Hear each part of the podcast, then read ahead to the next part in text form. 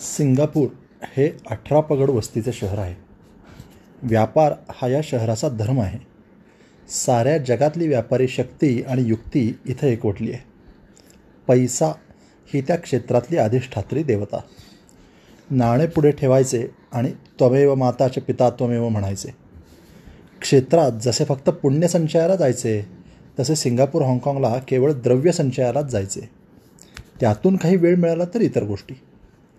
त्यामुळे night club हे इथले महत्त्वाचे सांस्कृतिक स्थान. मजा आनंद शोक झटपट हवा. चवलीचं गाणं पावलीचा नाच आणि आधेलीचं पिणं ह्या साऱ्याला शोभणाऱ्या भाडोत्री सोबतीने हव्याच. धनिक वणिक बाळे खलाशी आणि प्रवासी यांची रात्र आणि पैसे घालवण्याच्या जागा हव्यात. बदलत्या राजवटीने या चाळ्यांना आळा घालायचे उपाय चालू केले आहेत.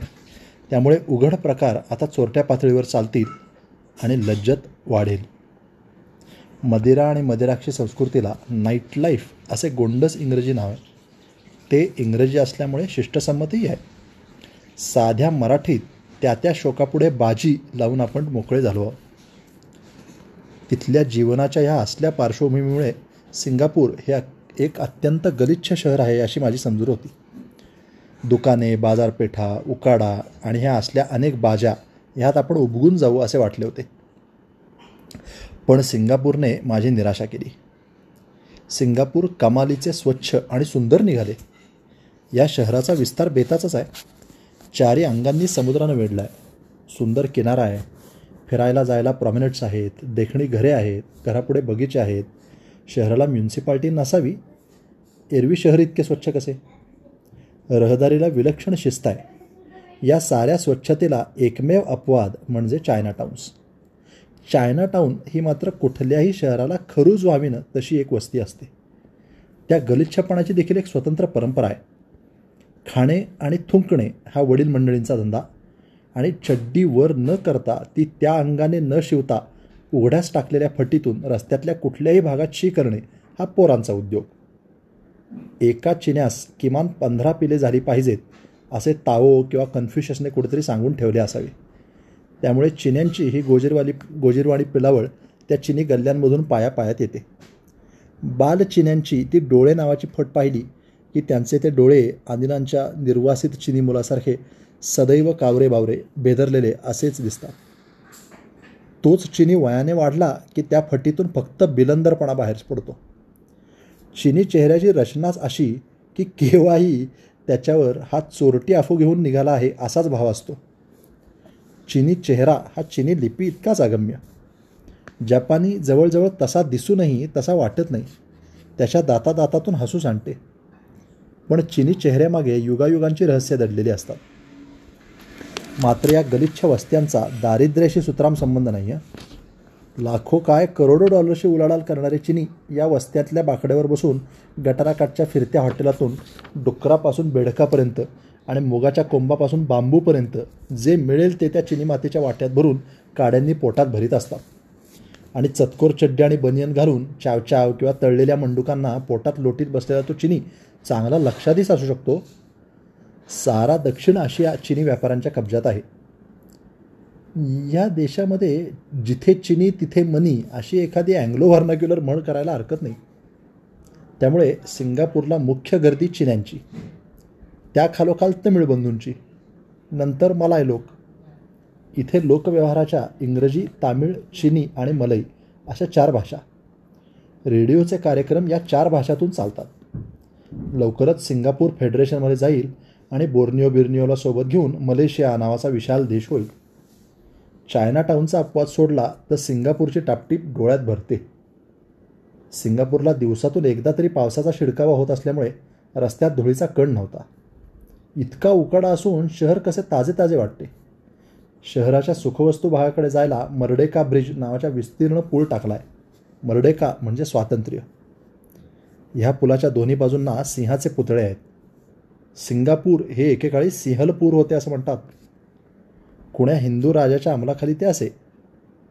पण पुलाच्या दोन्ही टोकाचे हे शिल्प सिंह कुठल्या शिल्पकाराने केले आहेत देव जाणे. दोघेही स्वतःच्या शेपटीवर बसल्यासारखे बसले आहेत. चेहऱ्यावर विलक्षण त्रस्त भाव आहे. त्यांच्या आसनामागे लालसर दिव्यांची शेगडी पेटवल्यासारखी आरास आहे. त्यामुळे हे वनराज व्याध मागे लागण्याऐवजी मूळव्याध लागल्यासारखे वाटतात. गावातून येता जाता या सिंहांचे दर्शन मला घडे आणि त्यांची मला अति दया येईल. कोणत्याही नवीन शहरात गेल्यानंतर काय पाहायचे हा माझ्यापुढे प्रश्न असतो. उद्या एखाद्या परदेशी पाहुण्याला मुंबई दाखवण्याचा प्रसंग आला तर माझी पंचायत होईल हो. राणीचा बाग अपोलो बंदर मलबार हिल आणि आरे दुग्ध केंद्र. यात दाखवायचं काय आणि कसे? सृष्टी सौंदर्य हे काय दाखवून दाखवता थोडेच येते? विशेषतः निसर्गाची शोभा तर अचानक धनलाभासारखी सापडली पाहिजे. सूर्योदय पाहण्यासाठी म्हणून मुद्दाम पहाटे उठण्यासारखा दुसरा अरसिकपणा नाही. रात्रभर मैफल जागवून घरी जाताना वाटेत अवचित पहाट भेटली पाहिजे. गच्चीवर सहज गष्ट गप्पा गोष्टी रंगाव्या. आणि चुकून ती पौर्णिमेची रात्र निघावी यात मजा आहे. एरवी तो कोजागिरीचा एरवी तो कोजागिरी पौर्णिमेचा केवळ आटीव आणि आखीव दुग्धपानाचा कार्यक्रम होतो. त्यामुळे ठरवून काही पाहणे या प्रकरणाशी माझे जमत नाही. मला सिंगापुरात काहीही पाहण्याची घाई नाही हे मी जाहीर करून टाकले आणि आमच्या मित्रमंडळींना हायसे वाटले. मी सिंगापुरात पोचलो तो सुट्ट्यांचा मोसम होता. पहिल्याच आठवड्यात टायपुसम नावाचा तमिळ मंडळींचा व्रतोत्सव होता. तत्पूर्वी इथल्या हिंदी मंडळींची अष्टग्रहीची शांती करणारे यज्ञयाग करून भरपूर धान्य आणि तूप जाळून टाकले होते. जलप्रलया जलप्रलयापासून स्वतःचा बचाव करण्यासाठी काहींनी आपली बिराडे पहिल्या दुसऱ्या मजल्यावर आली होती. खालचा मजला वाहून गेला तरी पहिला मजला उभा राहील अशी त्यांची पक्की कल्पना होती. काही हिंदू कुटुंबांनी प्रलय काळात जेवणा खाण्याची अडचण नको म्हणून धान्यही साठवले होते. थोडक्यात म्हणजे अन्य देशांपुढे स्वतःचे जितके म्हणून हसे करून घेता येईल तितके केले होते. पायपुसम हा देखील एक खासच प्रकार आहे. त्या दिवशी डोक्यावर पाण्याचे घडे घेऊन अनवाणी चालत जाण्यापासून ते महिनाभर निर्जळी उपास करण्यापर्यंत अनेक व्रते ते पाळतात. वर्तमानपत्रातून या नवसामुळे कोणाकोणाला परीक्षेत यश धनलाभ पुत्रप्राप्ती वगैरे जे जे काही झाले त्याच्या सचित्र मुलाखती येत होत्या. लुंगी गुंडाळलेल्या उघड्या बंब भक्तांच्या मिरवणुकीचे फोटो येत होते. सिंगापुरातल्या हिंदू देवळातून भक्तगणांची गर्दी उसळली होती. गावाला एकूण कुंभकोणमची कळा आली होती. टायपुसम संपला आणि चिनी पाडवा आला. चिन्यांची वर्षे ही निरनिराळ्या पशुपक्ष्यांच्या नावांची आहेत. जपानातही हीच वर्ष आहेत. यंदाचे वर्ष हे व्याघ्र नामसंवत्सर होते. त्यामुळे सर्वत्र वाघाचे मुखवटे लावले होते. मोटारीच्या मागच्या काचांना देखील छोटे वाघ टांगले होते.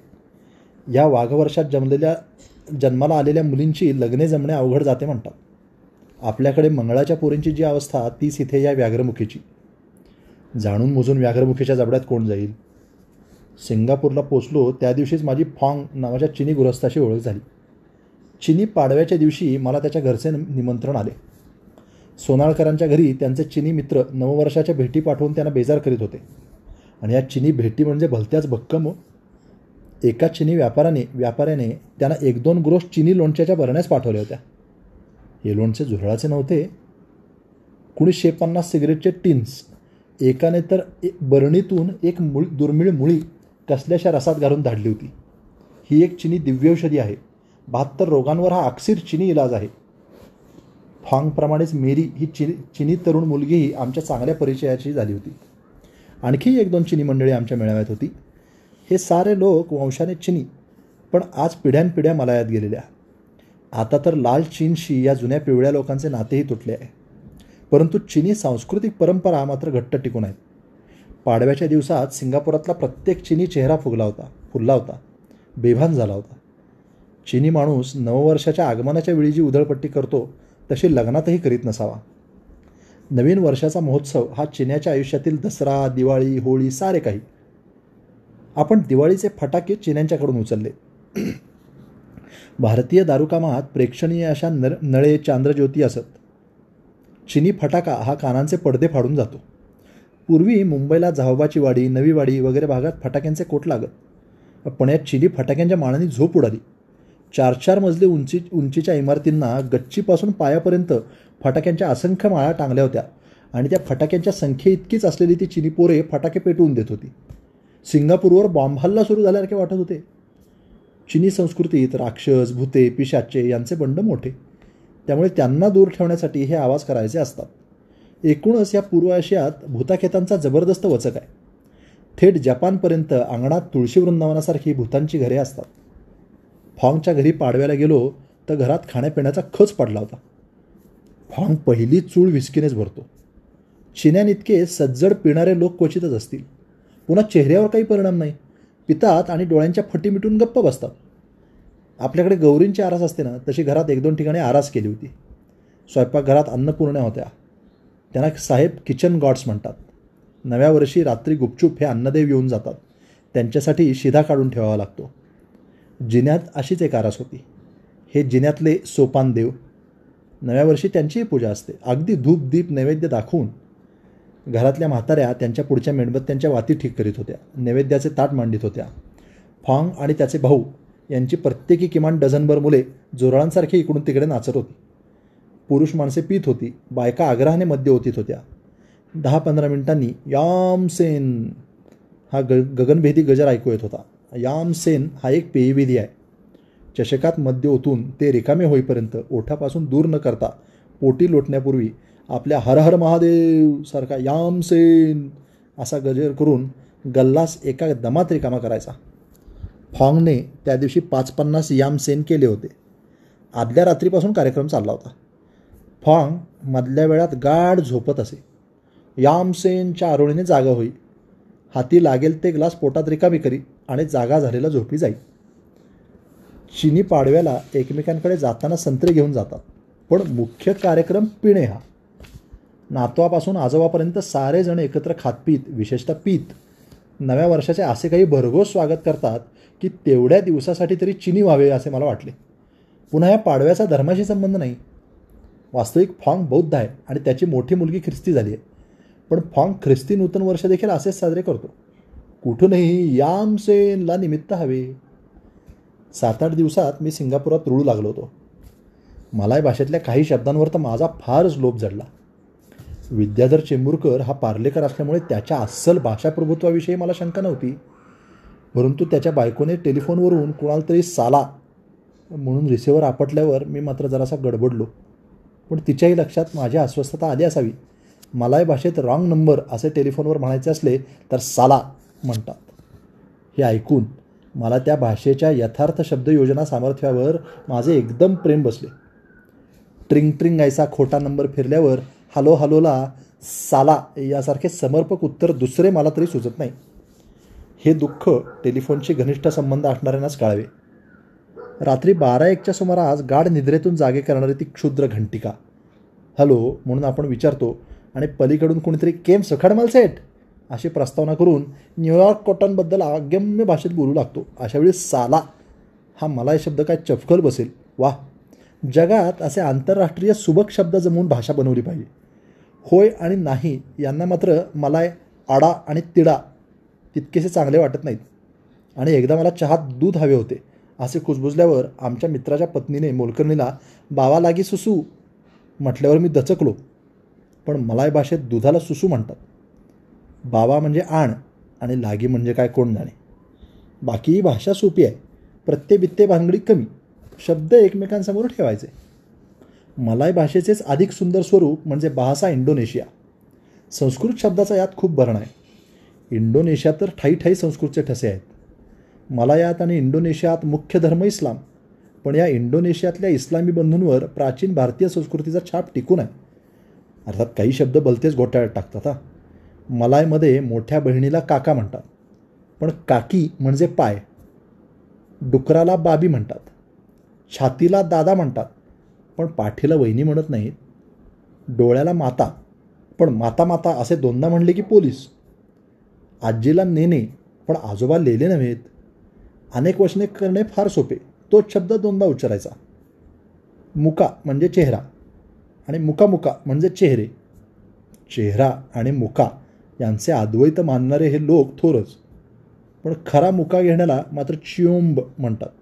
म्हणजे चुंबण्याच्या अधिक जवळ. छातीला दादा म्हणणारे हे बात हृदयाला चिंता म्हणतात आणि प्रेयसीला चिंतातूर्ण म्हणता चिंता मानीस म्हणतात. मानीस म्हणजे गोड आणि पडास म्हणजे तिखट. बाकी मलाही स्त्रिया क्वचित मानीस चिंता करायला लावतातही. एखाद्या सुस्तनीची दादागिरी का चालते हे मलायात गेल्यावर अधिक कळते. तुवान हे इथे साहेब या अर्थी वापरले जाते. दातो म्हणजे सरसाहेब. राणीला मात्र राजा म्हणतात आणि राजाला ॲगॉंग आमच्या बोटीतल्या राणीला राजा परमेश्वरी हा परमेश्वरीचा अपभ्रंश आहे की प्रॉमिसरीचा आणि राजाला यांग ती परतुआन अगॉंग. उंच डोंगर देखील गुडुंग आगुंग म्हणजे पर्वतराज होऊन उभा असतो. मराठी आणि मलाय भाषात फक्त दोन शब्द समानार्थी सापडले. एक म्हणजे पोरीला कंडा म्हणतात. माझ्या कॉलेजच्या दिवसात हा शब्द पुण्यात विलक्षण लोकप्रिय होता. आणि दुसरा समानार्थी शब्द म्हणजे पुचाट. उचाट याचा मराठी आणि मलाय अर्थ अगदी सारखा. रकमेवर येणारे व्याज आणि वेलीवर येणारे फूल या दोहोंनाही बुंगा असा एकच शब्द आहे. पुस्तकाला पुस्तका बुकू किंवा किताब. वुका बुकू म्हणजे पुस्तक उघड आणि तुतोप बुकू म्हणजे पुस्तक मिटा दार बंद करायला देखील तुतोप आणि सिनेमा संपला तरी देखील तुतोप इतकेच काय? घरातली एखादी वस्तू संपली तरी तुतोप माझेही मलाय भाषेचे ज्ञान इथे स्तुतोप करणे बरे होईल.